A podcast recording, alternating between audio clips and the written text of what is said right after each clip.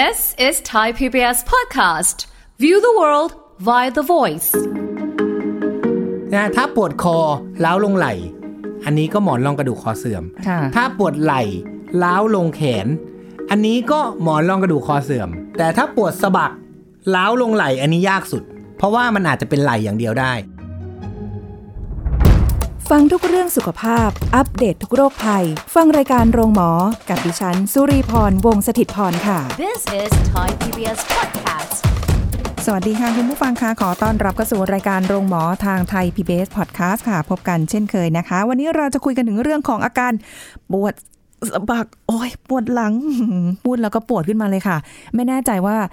ใช่ออฟฟิศซินโดรมหรือเปล่า โอ้โห คุยเรื่องออฟฟิศซินโดรมมาก็ไม่ใช่น้อยนะ แต่ก็ยังต้องคุยกันอยู่ดีสำหรับเรื่องนี้ เดี๋ยวเราคุยกับดรนายแพทย์จตุพลคงถาวรสกุลแพทย์ผู้เชี่ยวชาญ ศูนย์กล้ามเนื้อกระดูกและข้อจากเพจดรหมอหมีคค่ะรับสวัสดีครับ เรื่องนี้เนี่ยนะ เป็นเรื่องที่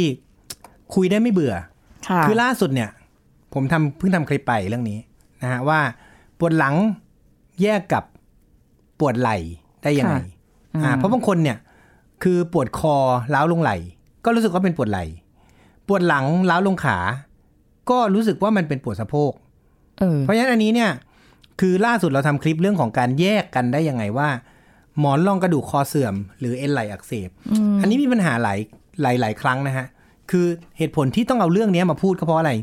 คือล่าสุดอะไปเจอพี่สาวเพื่อนค่ะ พี่สาวเพื่อนก็ส่งมา ส่งข้อความมาบอก เนี่ยหมอหมีปวดไหล่มากเลยอืมปวดไหล่มาเป็นประมาณสองสาเดือนแล้วเนี่ย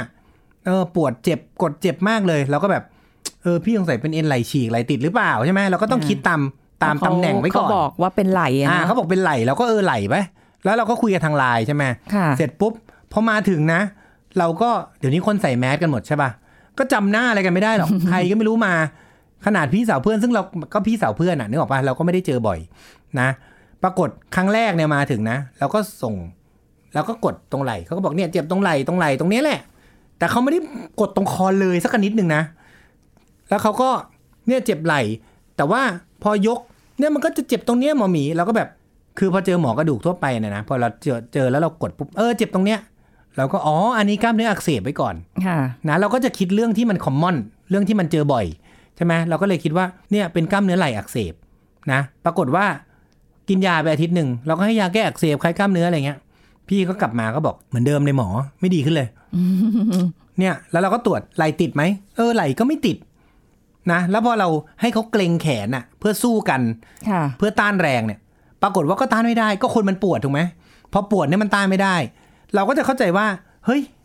เอ็นไหล่ขาดปะวะใช่ไหมฮะเฮ้ยพี่สงสัยเอ็นไหล่ขาด อาจจะต้องทำเอ็มไอไหล่ไหมเนี่ยแปเดี๋ยวส่งไปเอ็กซเรย์ไหล่ก่อน ทั้งหมดคือไหล่ยังไม่ไปคอสักนิดนึงเลยนะอืมอ่า แล้วก็ พออ่าส่งไปเอ็กซเรย์ก็ปกติ บอกเฮ้ยสงสัยต้องเอ็มไอไหล่ว่ะพี่ เออ เดี๋ยวกายภาพดูก่อน ก็เลยส่งไปกายภาพก็ทำแต่ไหล่นะเสร็จปุ๊บผ่านไปแล้วสามอาทิตย์ยังไม่ได้ทำอะไรเลยเนี่ยเกี่ยวกับคอ มาถึงพี่เขาก็อาทิตย์ที่สามเนี่ยจำได้เลย มาถึงพี่ก็บอก เนี่ยหมอหมีไหล่อะไม่ค่อยเจ็บแล้วล่ะ ตอนเนี้ยปวดตรงสะบักแล้วก็ขึ้นมาคออผมก็อ้าว เอ๊ยยังไง ไม่ใช่ละ เอ๊ะพี่แล้วคราวที่แล้วที่พี่ปวดไหล่อะพี่ปวดยังไง มันปวด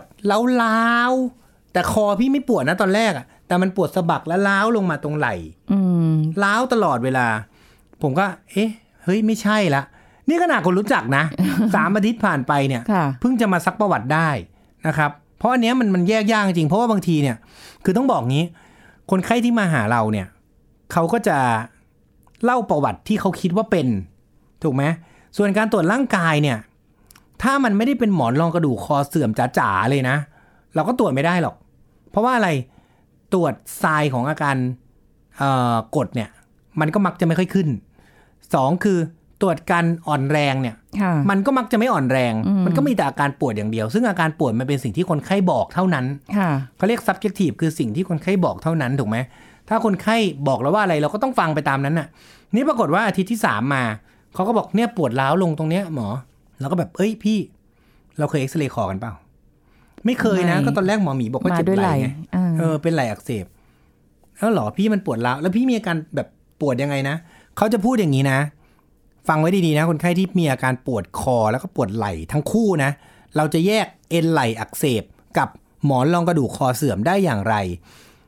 อาการถ้าเป็นหมอนรองกระดูกคอเสื่อม มันจะปวดจากสะบักล้าววิ่งลงไปจนถึงไหล่ นะฮะแล้วก็ไปจนถึงประมาณครึ่งแขนนะฮะเพราะว่าอะไร เพราะว่าหมอนรองกระดูกคออันระดับที่ 4 กับ 5 แล้วก็ 5 กับ 6 เนี่ย มันจะไปกดเส้นประสาทเส้นที่ 4 แล้วก็เส้นที่ 5 เมื่อมันกดเส้นที่ 4 กับเส้นที่ 5 ปุ๊บเนี่ย เส้น 4 กับ 5 มันจะวิ่งมาตรงแถวๆไหปลาร้าด้านหน้า กับตรงแขนครึ่งแขนนะฮะนะถ้าเป็นอันที่หกเส้นที่ 6 เนี่ย มันจะวิ่งไปตรงตรง forearm ไปตรง แขนล่าง คือมันสามารถจะเป็นสี่ห้าหกก็ได้ใช่ไหมใช่นะ แต่บ่อยๆ ครั้งเนี่ยมันจะเป็น 4 กับ 5 ถ้า 4 กับ 5 มันจะมาหยุดแค่ครึ่งต้นแขน แต่ถ้าไป 6 ปุ๊บ มันจะไปที่แขนของเราไม่ใช่ต้นแขนละค่ะนะไปตรงแขนตรง forearm อะนะตรงแขนล่างของเราอะแขนล่างมันเรียกว่าแขนล่างใช่ไหมเขาเรียกว่าฟอร์แขอาร์นมเขาเรียกว่าแขนเขาเรียกว่าแขน แล้วแขนบนนี่เขาเรียกอะไรอะไรต้นแขน อ่าโอเค เข้าใจตรงกันนะ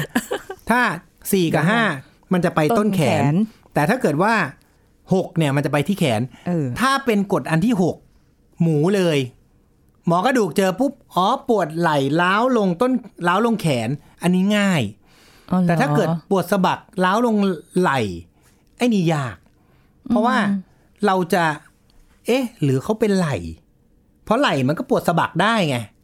ถูกไหมมันอยู่ตรงแต่ถ้าเกิดมันใล้ๆปวดล้าวลงแขนปุ๊บอันนี้ง่ายเลย มันชัดเจนว่าคือตรงแขนอ่ามันไม่ใช่ไหล่แล้วเออไหล่เขาไม่เคยปวดแขนค่ะ อ่า เพราะฉะนั้นพออาทิตย์ที่สามปุ๊บก็เลยส่งพี่เขาไปเอ็กซเรย์คอปรากฏพอเอ็กซเรย์คอกลับมาปุ๊บเป็นหมอนรองกระดูกเสื่อมชัดๆเลย ชัดเจนเลย แล้วก็พี่เราก็เลยพอเห็นหมอนรองกระดูกคอเสื่อมปุ๊บแล้วก็ เอ๊ะพี่พอเวลาทำยังไงแล้วอาการถึงดีขึ้นเขาบอก ตอนกลางคืนนะนะพี่นอนเนี่ยพี่จะปวดตลอดเลยมันล้าวลงไหลตลอดเวลา แล้วพี่นะจะต้องยกแขนขึ้นมา พอพี่ยกแขนขึ้นมา ก่ายที่ศีรษะเนี่ย อาการจะดีขึ้นแล้วนอนหลับได้โอ้นี่ชัดเลยนะฮะหมอนรองกระดูกคอเนี่ย พอเวลาเราเอาแขนลงเนี่ยนะ นะ นึกภาพหมอนรองกระดูกคอมันกดเส้นประสาทอยู่นะ พอเรายิ่งเอาแขนแนบตัวเท่าไหร่ เส้นประสาทมันยิ่งตึงเท่านั้น พอเรายกแขนปุ๊บระยะของเส้นประสาทมันจะหย่อน เมื่อเส้นประสาทมันหย่อนอาการปวดมันจะดีขึ้นเลเพยราะมันจะต้องเหมือนกดน้อยลงอือฮะเขาก็เลยต้องนอนกันท่านี้ ค่ะ อ่าเพราะฉะนั้นอันนี้เนี่ย ชัดเจนนะฮะสำหรับคนที่เป็นปวดไหล่กับหมอนรองกระดูกคอเสื่อมเนี่ย แยกกันไม่ยากเลยนะฮะวิธีการแยกก็ให้ดูแพทเทิร์นของอาการปวด แต่สำหรับคนที่เขามีอาการปวดคอด้วยเนี่ย อันนี้ง่ายอยู่แล้ว เพราะเขาจะบอกเลยว่า ปวดคอล้าวลงไหล่ อันนี้หมูเหมือนกันนะถ้าปวดคอล้าวลงไหล่อันนี้ก็หมอนรองกระดูกคอเสื่อมค่ะถ้าปวดไหล่ล้าวลงแขน อันนี้ก็หมอนรองกระดูกคอเสื่อม เออแต่เข้าใจไหมหมอนรองกระดูกแต่คอถ้าเสื่อมปเยวดอะจัง แต่ถ้าปวดสะบักล้าวลงไหล่อันนี้ยากสุด อืม เพราะว่ามันอาจจะเป็นไหล่อย่างเดียวได้ คือเมื่อไหร่ก็ตามที่มันมีการข้ามข้ออะนะ คือมีทั้งไหล่ทั้งแขน อันนี้น่าจะเป็นมาจากคอ อ่า ถ้าเป็นคอ กับไหล่อันนี้ก็เป็นจากคอเหมือนกันอืมนะครับเพราะฉะนั้นอันนี้แยกกันง่ายนะทีนี้จริง ๆ มันจะมีเทสนะฮะที่ใช้ในการตรวจแยก แต่มันโอ้โหมันโพซิทีฟประมาณ 50-60%คือโอกาสที่มันจะตรวจแล้วเจอเนี่ย มันยากนะครับ ให้เราเงยหน้าขึ้นนะอ่าแล้วหมุนไปด้านตรงข้ามกับไหล่ข้างที่เจ็บ อ๋อ ถ้าเจ็บข้างขวาก็ไปอ่าทางถ้าเราซ้ายเจ็บข้างขวาก็ เงยหน้าแล้วไปข้างซ้ายเออเงยแล้วหันนะครับ ปุ๊บพอทำท่านี้ปุ๊บมันจะมีอาการปวดแปลบวิ่งลงมาตรงที่ไหนก็ตามที่คุณมีอาการปวดอยู่อืมอ๋ออัอันนี้เป็นการเทสได้ด้วยตัวเองว่า ถ้ามีเป็นจากคอแน่ๆ ถ้าไม่มีก็อาจจะเป็นจากคอได้ แต่เป็นกล้ามเนื้อได้ไหมเออส่วนใหญ่ก็กล้ามเนื้ออักเสบมันจะไม่วิ่งไงอืมอ่า คือ ถ้าเป็นกล้ามเนื้อเนี่ยมันเจ็บตรงไหนมันจะเจ็บตรงนั้นอ่ากล้ามเนื้ออักเสบนี่แยกจากเอ็นไหลฉีก หรืออ่าหมอนรองกระดูกคอได้เลยคือโรคที่มันมาสามอันน่ะนะที่คนเขาอยากเป็นที่สุดอะคือกล้ามเนื้ออักเสบเออมันมันยังพอมันแบจบบเบาๆเออมันจบใช่อ่าต้องบอกเลยมันจบ แต่เอ็นไหลฉีกเนี่ยมันไม่จบ เพราะอะไรเฮ้ยต้องเอ็มไอหรือเปล่า ต้องผ่าเปล่าสองกล้องหรือเปล่า นะ อ่า แล้วเฮ้ยในอนาคตมันจะเจ็บอย่างนี้ต่อเนื่องเลยหรือเปล่า อันนี้คนไข้ไม่ชอบค่ะหมอนรองกระดูกคอเสื่อมยิ่งหนักใหญ่เลย คนไข้เกลียดที่สุดเพราะอะไร รักษาไงอะหมอ ก็รักษาตามอาการ หายไหม ไม่หาย แล้วทำไงอะทนเอาโอ้ยอ้าวมันหมอผู้นี้ประจำแต่ถ้าเอ็นไหลนะ ก็ทำอะไรอะหมอ ไป MRI อ่า MRI แล้วไงอะถ้าขาดก็ผ่าผ่าแล้วดีไหมก็ใช้ได้เป็นปกตินะ อะฟังแล้วดูดีอะเทียบกันดีสองอัน ฟังดีไหมถ้าอีกอันอันหนึ่งอันสุดท้ายสามอันเนี้ยมันมาด้วยกันมันมันจะเจออย่างใดอย่างหนึ่งอะแต่อาการมาเหมือนกัน ถ้าเป็นกล้ามเนื้ออักเสบอ๋อไม่มีอะไรกินยาไปเดี๋ยวก็หายอันนี้ง่ายสุดนะดีสุดนะอืมแต่พอคอเนี่ยฟังอีกครั้งนะหมอนรองกระดูกคอเสื่อมมาคนไข้ต้องทำไงอะหมอ ก็ไปกายภาพรักษาตามอาการ แล้วจะหายไหมไม่หาย แล้วทำไงอะหมอ ทนเอา ฟังดูเย็นชามันมากโฮเลปยเลอะสฟังมาก ฟังดูแล้วแบบ โอ้โหฉันว่าแบบว่า ไร้ความหวัง ใช่ไหมไร้อนาคตหมดอนางอมากอันนี้ คือคืออยากเราก็จะแบบรู้สึกว่า เฮ้ย มันจริงเหรอ มันเชื่อได้เหรอหมอใช่คไหมนนี้ทีนี้เชื่อได้เปล่าเนี่ย แล้วพอสมมตินะ เป็นหมอนรองกระดูกคอเสื่อมปุ๊บเนี่ยค่ะถ้า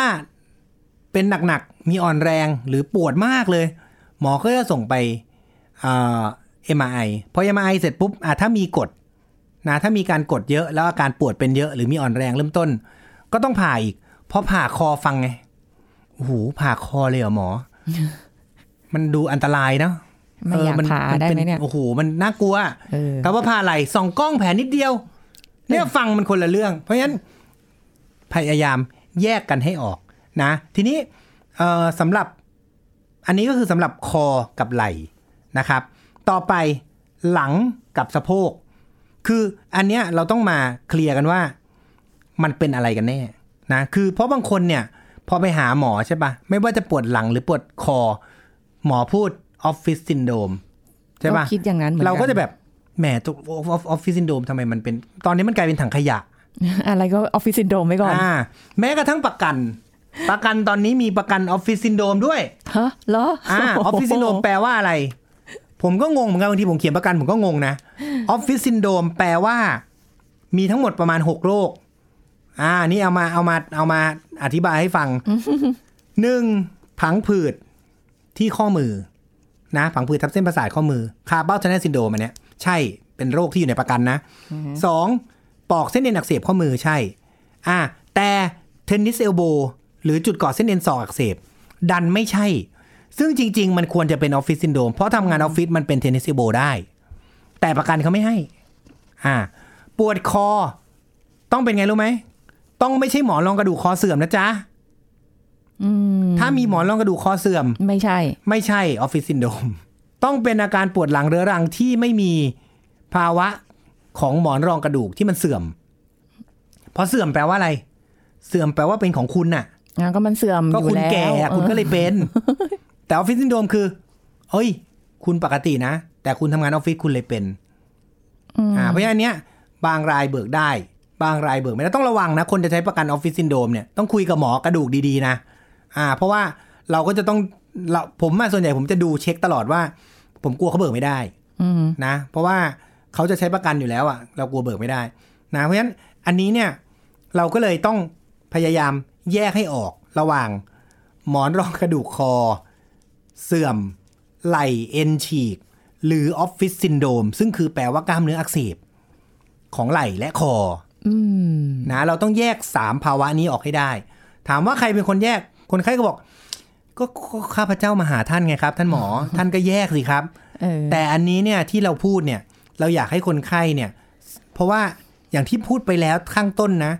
การบอกโรคเนี่ย มันอยู่ที่คนไข้ เพราะว่าอาการปวด มันเป็น subjective คำว่า subjective แปลว่า สิ่งที่เราไม่สามารถตรวจได้ อ่า ถ้าความดันสูงเราก็วัดความดันไงจบ คนไข้ไม่ต้องพูดค่ะไม่ต้องพูด เดี๋ยววัดเองเลย เดี๋ยววัดเอง อย่าไม่ต้องพูดอะไรทั้งนั้น อย่าพูด อะเดี๋ยววัดเอง แต่ไอ้ subjective เนี่ยเออคนไข้ต้องพูด ถ้าคนไข้ไม่พูดเราไม่รู้ ถูกไหมฮะ เป็นอะไรมา เออ ไม่บอกไม่รู้ไม่บอกไม่รู้ไม่พูดไม่ได้ หรือถ้าพูดแล้วมันไม่ตรงอืมมันจะทำให้การวินิจฉัยโรคมันเพี้ยนนะเพราะฉะนั้นอันเนี้ยวันนี้เราต้องมาพูดว่า ไม่ใช่ปวดหลังปวดไหล่ปวดคอปวดสะบักเป็นออฟฟิศซินโดรมไปหมด ไม่ใช่ไม่ใช่นะฮะอย่างที่ใช่ไหมข้างต้นพี่ถามว่าปวดหลังปวดไหล่ปวดคอเป็นออฟฟิศซินโดรมใช่หรือไม่อ่าไม่ใช่ บางทีนไม่ใช่นะเยอะเออปวดหลังปวดไหล่ปวดคอเป็นได้สามโรคนะครับ อ่าเราไม่พูดซ้ำ ทีนี้เราลงมาเรื่องหลังกับสะโพกบ้าง ปวดหลังเนี่ยนะ มันจะชอบสับสนกับปวดสะโพก กับปวดกล้ามเนื้อเหมือนกันเลยเด้ๆนะครับ คนบางคนเนี่ย มีการไปเล่นกีฬากีฬาอะไรมานะครับ แล้วก็มีการปวดตรงบริเวณสลักเพชรสลักเพชรคือตรงไหน คือตรงบริเวณที่อยู่กลางก้นเราเลย อยู่ตรงกลางคำว่ากลางก้นคือ เรียกว่าอะไรดีอ่าถ้า แบ่งจากก้นกบนะค่ะไปถึงตรงด้านนอกสุดของของสะโพกเราเนี่ย หารสองแล้ววิ่งตรงลงมานะครับ นะวิ่งตรงลงมา พอเวลาเรานั่งนะพอเวลาเรานั่งอะ ตอนนี้นั่งอยู่นะ จากก้นกบนะ ลากมาถึงจุดที่ไกลที่สุด แบ่งครึ่งแล้ววิ่งลงลงมาจนถึงเก้าอี้อะแล้วกดเข้าไปตรงนั้นเขาเรียกสลักเพชรโอ้โหนะจำยากดีเนาะไอ้จุดนี้เนี่ย พอเวลาเรา ลุกลุกนั่งนั่งเดินไปเดินมา มันจะปวดได้บ่อย หรือออกกำลังพวกตีแบดเล่นเทนนิสพวกนี้มันจะปวดได้บ่อย โดยเฉพาะคนที่ไม่เคยออกกำลังกายมันจะปวดได้บ่อยนะครับเขาเรียกปวดกล้ามเนื้อ ซึ่งสลักเพชรตรงเนี้ยปัญหาคืออะไร มันมีเส้นประสาท ซึ่งเรียกว่าไซติกเนิร์ฟคือมันมีเส้นประสาทเส้นใหญ่วิ่งผ่านค่ะอ่า บางคนปวดสะโพกนะ แล้วก็ล้าวลงตรงบริเวณเนี้ย ก็คิดว่าเป็นปวดกล้ามเนื้อสลักเพชร อ่าซึ่งจริงไม่ใช่จริง ๆ เป็นจากปลายประสาทอักเสบนะแล้วก็สำหรับคนที่ปวดหลังล้าวลงก้นกบ มันก็จะมาปวดแถวๆนี้แหละ แต่มันจะเป็นข้างในเข้ามาหน่อยหนึ่งอ่าทีนี้วิธีการแยกระหว่าง ปวดกล้ามเนื้อ เป็นจากหมอนรองกระดูก หรือเป็นจากสะโพก เอาสะโพกแยกออกไปก่อน ถ้าเป็นจากสะโพกนะ ตัวสะโพกเองอะตัวข้อสะโพกนะ ถ้าเป็นจากข้อสะโพก ไม่เคยปวดด้านหลัง อืมอ่าจำไว้เลย คนไข้บางทีมาถึงบอก เนี่ยหมอผมปวดสะโพก เราเห็นประจำเลยพอเวลาประวัติมา คือวันเนี้ยขอย้ำอีกทีนึงนะฮะทำไมเราถึงพูดว่า ให้คนไข้เนี่ยพยายามแยกโรคมาเองก่อน บางส่วน เพราะว่ามันเป็นสิ่งที่เราตรวจไม่ได้นะครับ บางอย่างตรวจได้ บางอย่างตรวจไม่ได้ค่ะแต่อันเนี้ยคือพอเวลาคนไข้เข้ามาหาเราเนี่ยเขาก็จะเขียนประวัติมาคร่าวๆใช่ไหม ปวดสะโพก ถ้าปวดสะโพกนะฮะ ไม่เคยเป็นด้านหลัง เมื่อไหร่ก็ตามที่เป็นด้านหลังบอกปวดหลังไปเลย ต่อให้เป็นตรงก้นก็บอกว่าเป็นปวดหลังเออไม่ได้บอกปวดก้น อ่าเพิ่งเข้าใจใช่ไหมฮะ อย่างสมมุติพี่ไปหาหมอ ถ้าค่ะพี่ปวดตรงก้นพี่จะบอกว่าปวดอะไร ปวดก้น หรือปวดสะโพกปวดไม่ไม่นึกถึงไม่นึกถึงหลังแน่นอน บางคนเขาอ่า บางคนเขาจะพูดว่า พอจะพูดปวดก้นมันดูแบบแหมไม่สุภาพไงเพราะมันเขาก็เลย ตรงนี้อะไรวะอ๋อตรงนี้สะโพกก็นั่นแหละตรงอ่าปวดตรงเนี้ยเออประมาณถ้าเป็นจากข้อสะโพกเสื่อม มันจะปวดด้านหน้า จากตรงบริเวณขาหนีบวิ่งลงที่เข่า จนกระทั่งคนคิดว่าปวดเข่า อ่าจำไว้เลยนะ ถ้าสำหรับคนที่เป็นปัญหาเรื่องสะโพกนะฮะ มันจะปวดด้านหน้าขาหนีบวิ่งลงเข่า จนบางคนคิดว่าเป็นปวดเข่าด้วยซ้ำอ่า เพราะฉะนั้นอันนี้เนี่ย ถ้าเป็นด้านหลัง ต่อให้จะเป็นตรงบริเวณหลังบริเวณสะโพก หรือหลังบริเวณหลัง ก็เป็นปวดหลังทั้งหมดนะฮะเหมือนเป็นภาษาไทยวันละคำยังไงก็ไม่รู้แต่ว่าอันนี้ก็คือให้เข้าใจตรงกันอืมนะ ทีนี้ เพราะฉะนั้นเราตัดเรื่องสะโพกออกไปเลยนะครับ นะ ถ้าปวดสะโพกเป็นเรื่องอื่นเลย เป็นโรคข้อสะโพกอะไรไปข้อสะโพกเสื่อมอะไรไป ไม่ได้เกี่ยวกับออฟฟิศซินโดรมทั้งสิ้นค่ะอ่า ทีนี้ถ้าปวดหลังเมื่อไหร่เป็นออฟฟิศซินโดรม เมื่อไหร่เป็นหมอนรองกระดูกหลังเสื่อม เมื่อไหร่เป็นหมอนรองกระดูกหลังทับเส้นประสาทอะถ้าเป็นออฟฟิศซินโดรมนะฮะ ฟังดีๆ เอานิ้วกดเข้าไปตรงบริเวณที่ปวดเนี่ย เบาอ่าหรือเจ็บมากขึ้น ไม่เบาก็เจ็บมากขึ้น ถามว่าเจ็บมากขึ้นเมื่อไหร่ ถ้ามันเพิ่งเป็นวันสองวันพอกดเข้าไปมันจะเจ็บมากขึ้นเพราะมันอักเสบอยู่ ถ้าเป็นเรื้อรังมันไม่มีเลือดวิ่งเข้าไป มันเป็นผังผืดอยู่พอกดมันจะเบา อ่า อันนี้เป็นออฟฟิศซินโดมอันนี้ง่ายสุด ดีสุด เพราะถ้าไปถึงหมอบอก อ๋อกล้ามเนื้ออักเสบกินยากายภาพเดี๋ยวก็หาย อันนี้ดีสุดพูดเหมือนเมื่อกี้ อ่าพอเป็นหมอนรองกระดูกทับเส้นประสาทอาการจะเป็นยังไง ถ้าหมอนรองกระดูกทับเส้นประสาท มันจะปวดวิ่งลงมาตรงสลักเพชรเมื่อกี้ที่ว่า แล้วก็วิ่งลงไปถึงปลายขาเลย ถามว่าต้องวิ่งถึงปลายเท้าไหมถึงเป็นหมอนรองกระดูกทับเส้นประสาท ไม่จำเป็นค่ะ หมอนรองกระดูกทับเส้นประสาทก็เหมือนกัน มันทับเส้นไหนล่ะ อ่า ถ้ามันทับเส้นบนบนๆมันก็จะหยุดแค่ก้น ถ้ามันทับเส้นล่างๆ มันก็จะวิ่งไปจนถึงปลายเท้าอืมแค่นั้นเอง เพราะฉะนั้นอาการหมอนรองกระดูกทับเส้นประสาท มันจะปวดล้าวลงขา นะครับ หรือลงก้นกบได้นะ เพราะฉะนั้นอันนี้ไม่ใช่ออฟฟิศซินโดมอ่า อีกอันหนึ่งคือหมอนรองกระดูกหลังเสื่อม อันนี้สำหรับคนที่อายุเกิน 40 ปีขึ้นไป ค่ะ พูดเหมือน ทำไมมันเด็กจังวะใช่ไหมฮะอายุยังน้อยใช่อยู่เลยเดี๋ยวนี้เนี่ยหมอนรองกระดูกหลังเสื่อมเขาเป็นอายุน้อยลง เพราะอะไรเพราะนั่งกันจังเลยไง เพราะเราทำงานนั่งถูกไหมทีนี้เมื่อหมอนรองกระดูกหลังเนี่ย มันเสื่อมอาการคืออะไร เส้นประสาทที่มันไปเลี้ยงหมอนรองกระดูกนะ มันเป็นเส้นเดียวกับที่ไปเลี้ยงก้นกบ เพราะฉะนั้นอาการปวดเนี่ย คนไข้จะคำกดก็ไม่เบาไม่เจ็บขึ้นอะไรทั้งนั้นน่ะ กดหาอะไรไม่เจอทั้งนั้น แต่ บอกว่ามีอาการปวดร้าวลงก้น ปวดร้าวลงก้นอยู่อย่างเงี้ย ปวดมันจะวิ่งลงก้นแค่นั้นแล้วหยุด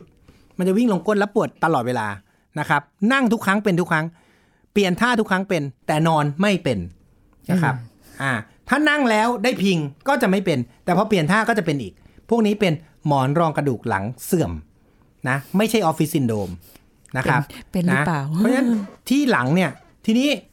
อะไรดีสุดใช่ไหมก็กล้ามเนื้ออักเสบออฟฟิศซินโดรมเนี่ยดีสุดที่บอกไปแล้ว แย่รองลงมาก็คือ หมอนรองกระดูกหลังทับเส้นประสาท เพราะอะไร พวกนี้ส่วนใหญ่ เราเอาไอ้หมอนออก มันจบนะฮะ หมอก็จะบอก อ๋อ ถ้าปวดร้าวลงขาเป็นมากเหรอ เอ้ย ก็ผ่าเอาตัดออกเดี๋ยวก็ดีขึ้น ฟังดูดี หมอนรองกระดูกหลังเสื่อม ค่ะทำไงหมอ รักษาตามอาการ กลับมาแล้ว กลับมาอีกแล้ว รักษาตามอาการ แล้วไงต่อ กินยากายภาพอะไรเดี๋ยวก็ดีขึ้น ใช่ แต่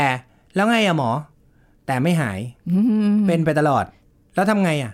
ทนเอา มันเสื่อมอะกลับมาที่เดิมนะเพราะมันเสื่อมมันทำอะไรไม่ได้เออนะเพราะฉะนั้นอีกอันหนึ่งที่ดีที่สุดเลยนะ ก็คือถ้าเป็นจากสะโพก ถ้าสมมุติเป็นข้อสะโพกเสื่อม หรือข้อสะโพกมันมีอาการเบียดกันเขาเรียก impingement ก็คือมีการเบียดกัน พวกเนี้ยรักษาง่ายก็คือส่องกล้องแผลเล็กเข้าไปตัดบริเวณที่เบียดอาการก็เบา หรือเปลี่ยนข้อสะโพกหายเลย เดินได้ปกติ แต่ว่าอายุการใช้งานก็15-20ปี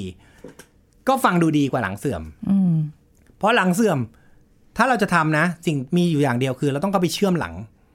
คือมันเสื่อมไปแล้วอะก็ทำให้มันอยู่นิ่งๆซะนะฮะอาการมันก็จะดีขึ้นค่ะนะครับ เพราะฉะนั้นอันนี้เนี่ย วันนี้เราก็เลยต้องมาบอกกันว่า เราจะแยกระหว่างออฟฟิศซินโดรมกับโรคอื่นยังไงถูกไหมเพราะว่าคนส่วนใหญ่เนี่ย ถ้าเมื่อไหร่ก็ตามปวดคอนะ เนี่ยออฟฟิศซินโดรมแน่เลยหมอ ก็จะมาพูดอย่างนี้ทุกคน ถูกไหมก็นั่งทำงานอยู่กับคอมอยู่ตลอดเวลา อ่า ก็จะเอ้ยออฟฟิศซินโดรมค่ะมาปวดหลังก็ออฟฟิศซินโดรมเออจนวันนั้นมีคนไข้คนหนึ่งถามว่า หมอหมอเนี่ย ผมปวดหลังตรงนี้มากเลย ผมก็บอก เออ ก็ออฟฟิศซินโดรมแหละมันทำงานออฟฟิศอะนะเพราะว่ากดแล้วมันเจ็บใช่ไหมกดแล้วมันเบา อ่า ทีนี้คนไข้ก็บอก อันนี้ก็เป็นออฟฟิศซินโดรมมาหมอ เอ้าทำงานออฟฟิศใช้แต่คอไม่ใช่หลังไง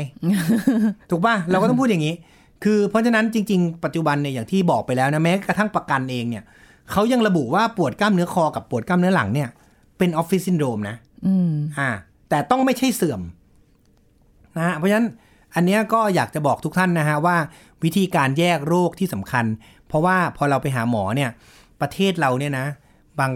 อันนี้ต้องยอมรับจริงนะ บางทีเนี่ยไปหาหมอเนี่ย อย่างถ้าค่าเฉลี่ยที่สำหรับผมตรวจคนไข้นะก็ประมาณห้าถึงสินาที รวมโม้รวมอะไรด้วยนะอ่าแต่ถ้าเกิดว่าอย่างโรงพยาบาลรัฐบาลน่ะ คนไข้เขารอร้อยคน มีเวลาตรวจสามชั่วโมง ก็ลองหารดูคนหนึ่งไม่ถึงสามนาที ถ้าไม่ถึงสามนาทีแล้วเราให้ประวัติ โดยที่เราให้ประวัติแบบที่เราไม่เข้าใจอะนะครับ มันจะทำให้การตรวจซึ่งมีเวลาน้อยอยู่แล้วเนี่ย อาจจะไม่เต็มที่เท่าไหร่ และแม้กระทั่งอย่างที่เล่าให้ฟังไปแล้วว่า ผมเนี่ยคุยกับพี่เนี่ยนะ พี่สาวเพื่อนเนี่ย ผมคุยอยู่สิบนาทีนะ แล้วผมก็ตรวจร่างกายแล้วด้วยนะ เรายังไปหาโรคได้ในอาทิตย์ที่สามเลยอืมเพราะว่าเนื่องจากอาการเนี่ยมันเป็นอาการที่ต้องบอกเท่านั้นนะเออไม่ใช่เป็นอาการที่ตรวจได้นะครับ แล้วก็การคนไข้อาจจะถาม เฮ้ยหมอทำไมไม่เอ็กซเรย์ไปเลยอะบางครั้งเนี่ยมันเป็นแค่กล้ามเนื้ออักเสบ ไม่มีความจำเป็นต้องเอ็กซเรย์หรือเอ็กซเรย์ไปมันก็ไม่เจออะไรค่ะถูกไหมครับเพราะฉะนั้นอันเนี้ยก็เป็นสิ่งหนึ่งที่สามารถที่จะ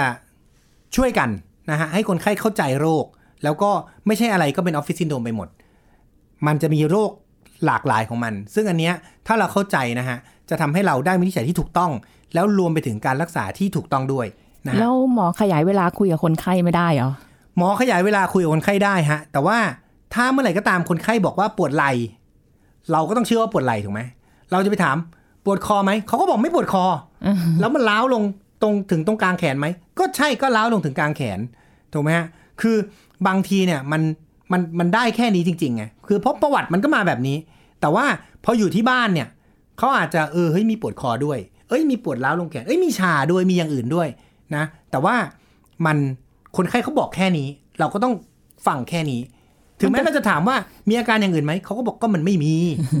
มันจะเป็นอย่างนี้ไหมเวลาไปหาหมออะมันจะไม่มีอาการอะไรหรอก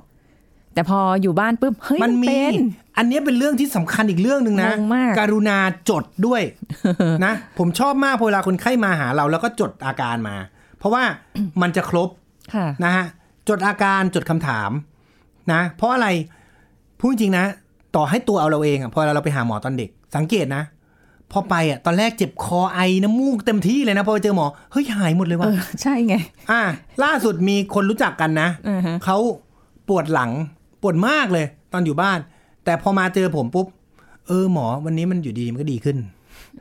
เนี่ยล่าสุดเพิ่งวันอังคารที่ผ่านมาเนี่ยคนรู้จักสนิทเลยนะ เออเนี่ยพอมาเจอหมอปุ๊บสงสัยมันกลัวหมอมั้งมันหาย เออใช่เนี่ยมันเป็นผมจะเป็นว่าอย่งนะเงี้ยงี้ มันเป็นความตื่นเต้น แล้วมันเป็นที่พึ่งทางใจอืมถูกไหมเพราะฉะนั้นพอมาเจอหมอปุ๊บบางทีเนี่ย อาการที่เราเป็นเนี่ย เราก็จะลืมไปหมดเลย เราก็จะพูดอาการหลัก ซึ่งก็ปวดไหล่ไง แต่จริง ๆ มันมีอย่างอื่นอีกนะฮะ ต่อให้เราขยายเวลาคุยแค่ไหน มันก็จะได้อินโฟเมชันหรือข้อมูลเท่าเดิม ถ้าคนไข้บอกเราแค่นี้ งั้นแสดงว่าแม้กระทั่งอาการหลักๆที่ที่เราอธิบายได้ กับอาการน้อยๆ เล็กๆ น้อยๆ ที่เราอาจจะรู้สึกว่าเฮ้ยไม่ต้องบอกหรอกสำคัญทั้งมันหมดจะต้องบอกใช่ไหมถูกต้องสำคัญทั้งหมด วันนี้เราถึงมาอธิบาย รวมถึงในคลิปล่าสุดเนี่ย และอันเนี้ยคนดูค่อนข้างเยอะเหมือนกัน เพราะว่าคือผมว่าคนปัจจุบันนะ มีความรู้เยอะ การที่มีโควิดเนี่ย ทำให้การแพทย์ของบ้านเราเนี่ยสำหรับประชาชนนะ ผมว่าดีขึ้น คนมีความเข้าใจเรื่องของการเทส คนมีความเข้าใจเรื่องของการอธิบายโรคได้มากขึ้น แล้วคนมีความรู้สึกว่า เฮ้ยเราอยากวินิจฉัยตัวเองได้ มากขึ้นมีความเข้าถึงแล้วฉลาดมากขึ้นนะฮะมีความเข้าใจดีกว่า ไม่ใช่ความฉลาดมีความเข้าใจโรคมากขึ้นนะฮะแล้วก็รู้ว่าเราควรจะต้องรู้อะไร รู้ว่าเราควรจะต้องบอกอะไรนะอันนี้เป็นสิ่งที่ต้องบางทีต้องขอบคุณโควิดเหมือนกันนะ มันทำให้คน ไทยเราเนี่ยมีการตื่นตัวและตื่นรู้ในเรื่องของโรคภัยมากขึ้นค่ะแล้วก็อยากจะเข้าใจโรคของตัวเองมากขึ้น ไม่เหมือนแต่ก่อนนะแต่ก่อน ไม่เป็นไรเดี๋ยวไปหาหมอให้หมอดูอ่า ไม่เป็นไรไม่เป็นไรเดี๋ยวไปตรวจนะแต่ปัจจุบันเนี่ยเฮ้ยเราเป็นอันนี้เปล่าวะเพราะเราไม่อยากไปโรงพยาบาลเพราะโรงพยาบาลเราก็กลัวติดโควิดใช่ไหมเราก็แบบเฮ้ยเราอยากวินิจฉัยเองนะ บางคนแบบมีส่งมาในเพจนะ ขอชื่อยาหน่อย คุณหมอ เนี่ยอาการเป็นอย่างนี้นะ ซึ่ง อาการเป็นอย่างนี้ เอ้ย คุณหมอกินยาตรงนี้ก่อนได้ไหมโอ้โห ตอนนี้แบบโควิดเยอะมากเลยไม่อยากไปโรงพยาบาล เราก็แบบเออบางทีเราก็ต้อง เอ้ย งั้นลองกินตัวนี้ไปก่อนนะ มาโรงพยาบาลเราก็ให้แบบนี้นะ เพราะฉะนั้นอันเนี้ยก็เป็นสิ่งสำคัญ พยายามดูแลตัวเอง แล้วก็สามารถถ้าเราทำได้นะ วินิจฉัยแยกโรคได้ด้วยตัวเองได้บ้างเนี่ย เราก็จะดูแลตัวเองได้ เหมือนโรคหวัดอ่าถ้าเราเข้าใจมันเหมือนโรคหวัดเนี่ย ทุกโรคมันเหมือนกัน เราสามารถดูแลตัวเองได้ระดับหนึ่งเหมือนกันครับ ค่ะ ก็ ดูแลตัวเองเบื้องต้นก่อน ถ้าไม่ไหวหรือถ้ามีอะไรข้องใจ หรือมันมีอาการอะไรมากกว่านั้นหาหมอใช่แล้วครับจ้าถูกต้องค่ะ ขอบคุณหมอหมีค่ะครับขอบคุณครับ หมดเวลาแล้วค่ะ คุณผู้ฟังพบกันใหม่ครั้งหน้านะคะ ขอบคุณที่ติดตามรับฟังค่ะ สวัสดีค่ะ This is Thai PBS Podcast. คนเราจะเป็นไข้หรือไม่แค่เอามือสัมผัสก็บอกได้ แต่ถ้าสัตว์เลี้ยงเป็นไข้จะต้องดูสังเกตและทำอย่างไร ผู้ช่วยศาสตราจารย์นายสัตวแพทย์ดรธีรดิตรุ่งเรืองกิจไกล จุฬาลงกรณ์มหาวิทยาลัยมาบอกให้รู้ครับ ถ้าเป็นในคนเนี่ยเวลาเราจะเช็คดูว่าคนข้างๆ เราตัวร้อนหรือเปล่าค่ะนะฮะเราใช้สัมผัสเราใช้หลังมือใช่ไปแตะปกติเนี่ยคนเราอุณหภูมิจะใกล้เคียงกัน เพราะฉะนั้นถ้าคนที่เราไปสัมผัสเนี่ยอุ่นกว่าปกติเราจะสัมผัสได้ว่าอุ่นปกติ แต่ต้องเรียนว่าสุนัขกับแมวมีอุณหภูมิร่างกายที่สูงกว่าของคน เพราะฉะนั้นเนี่ยเวลาเราไปสัมผัสตรงท้องตรงตัวของสุนัขเนี่ยเราค่ะอาจจะเข้าใจว่าเอ๊ะเขาเป็นไข้หรือเปล่าเพราะตัวร้อน ตัวจะอุ่นกว่าตัวเรา เราจะสัมผัสได้ถึงความอุ่นได้ตลอดเวลาเลยอ๋อทุกครั้งที่ไปสัมผัส ตรงนั้นอาจจะทำให้เกิดการสับสนกันได้ว่าเอ๊ะสุดท้ายแล้ว สุนัขของเราที่เราเลี้ยงเนี่ยเป็นไข้หรืออุณหภูมิปกติ ต้องเรียนว่าการเป็นไข้เนี่ยอุณหภูมิปกติของอย่างร่างกายของคนเราก็ประมาณ 37 องศา เอาเอาแบบตรงๆ ตัวเลขกลมๆง่ายค่ะๆแต่ของสุนัขเนี่ยจะประมาณ 37.5 ถึง 38เพ ราะราะฉะนั้นเนี่ยถ้า 38 ในคนเนี่ยโอ้โหถือว่ามีไข้แล้วใช่แต่ในสุนัขถือว่าอุณหภูมิปกติ วิธีการแตะเนี่ยอย่างเช่น ตรงท้องอะตรงท้องเป็นเป็นตัวที่บอกได้ เพราะว่าถ้าไปจับตัวเนี่ยโดนขนค่ะขนนี่เป็นตัวที่กันความร้อนอยู่แล้ว เพราะฉะนั้นจะไม่โดนอุณหภูมิที่แท้จริงของตัวสัตว์ค่ะนะการสัมผัสตรงท้อง การสัมผัสตรงใบหูด้านในนึกถึงใบหูมีสองด้านด้านที่มีขนกับด้านที่ไม่มีขนค่ะอันตรงนั้นก็เป็นตัวพอที่จะสัมผัสได้อ่ากับอีกอันหนึ่งคือลมหายใจ ไม่ได้เช็คว่าเขายังมีชีวิตอยู่หรือเปล่านะครับ ไปอังอังๆดูว่าให้เอ๊ะเขาร้อนไหมตอนที่เขาหายใจออกมาเนี่ยจะสัมผัสได้ว่ามีความอุ่นหรือเปล่าค่ะแต่จะบอกว่าวิธีการตรวจแบบเนี้ยมันเป็นวิธีการตรวจที่อาจจะไม่ได้ชัวร์ไม่ได้ร้อยเปอร์เซ็นการที่ดีสุดคือการวัดอุณหภูมิ ในคนเราเป็นยังไงคนเราก็ใช้วิธีปลอด อาจจะใช่สมัยก่อนก็ใช้ปลอดอมใต้ลิ้นค่ะนะฮะซึ่งเอาไปใช้ในสุนัขไม่ได้แน่นอน เอาไม่ได้อืมแล้วก็เดี๋ยวนี้ก็จะใช้วิธีการใช้เครื่องมือก็ยิงไปที่หน้าผากแล้วก็วัดอุณหภูมิปืดออกมา แต่ในสุนัขเนี่ย สิ่งที่ทำได้ที่แนะนำให้ทำคือ อาจจะต้องวัดอุณหภูมิจากทวารหนักนะครับอ๋อมันจะมีปลายของปลาเอาปลายของปลาหลอดเนี่ยแหย่เข้าไปตรงทวารหนักสักประมาณสักสองเซนอะไรเงี้ยประมาณเนี้ยปลาหลอดของเราที่เราจะไม่เอากลับมาใช้อีกเพราะว่าเราต้องอมใต้ลิ้น ต้องเรียนย้ำนะครับอ๋อมีแยกคือแยกต่างหากนะอ๋อประหลอดแบบเดียวกันได้ใช่ไหมใช่ครับได้ครับอ๋อจริงๆปลอดที่ใช้วัดอุณหภูมิมี 2 แบบ มันมีลักษณะของเด็กกับของผู้ใหญ่ เวลาเราไปโรงพยาบาลสมัยก่อนจะเป็นปลายเรียวๆนิดนึง ใช่แล้วก็เอาไว้อมใต้ลิ้น ใช่ กับอีกอันหนึงเป็นกระเป๋อเล็กๆ เป็นเป็นแท่งๆ แต่เป็นตรงปลายจะเป็นกระเป๋ออซึ่งซึ่งอย่างนั้นก็อาจจะเอาไปวัดที่อุณหภูมิที่ก้นของสุนัขได้ แล้วก็จะบอกได้ระดับหนึ่ง ซึ่งซึ่งการวัดน่าจะค่อนข้างแน่นอนมากกว่าการที่เอามือไปสัมผัส เราจะได้รู้อุณหภูมิแน่ๆ เพราะว่าถ้าเกิดว่าวัดอุณหภูมิวัดที่ก้นเข้าไปแล้วเนี่ยอุณหภูมิของเขาอยู่ที่ 37.5 หรือ 102 องศาฟาเรนไฮต์ค่ะ ปกติไม่มีปัญหาเลย แต่พอเราไปจับตัว อุ้ยทำไมเป็นตัวรุมๆเราก็สามารถ confirm ได้ด้วยการใช้ปรอทวัดไข้เป็นตัววัดอุณหภูมิ This is Thai PBS Podcast ติดตามรายการทางเว็บไซต์และแอปพลิเคชันของไทย PBS Podcast Spotify SoundCloud Google Podcast Apple Podcast และ YouTube Channel ไทย PBS Podcast Thai PBS podcast. View the world via the voice.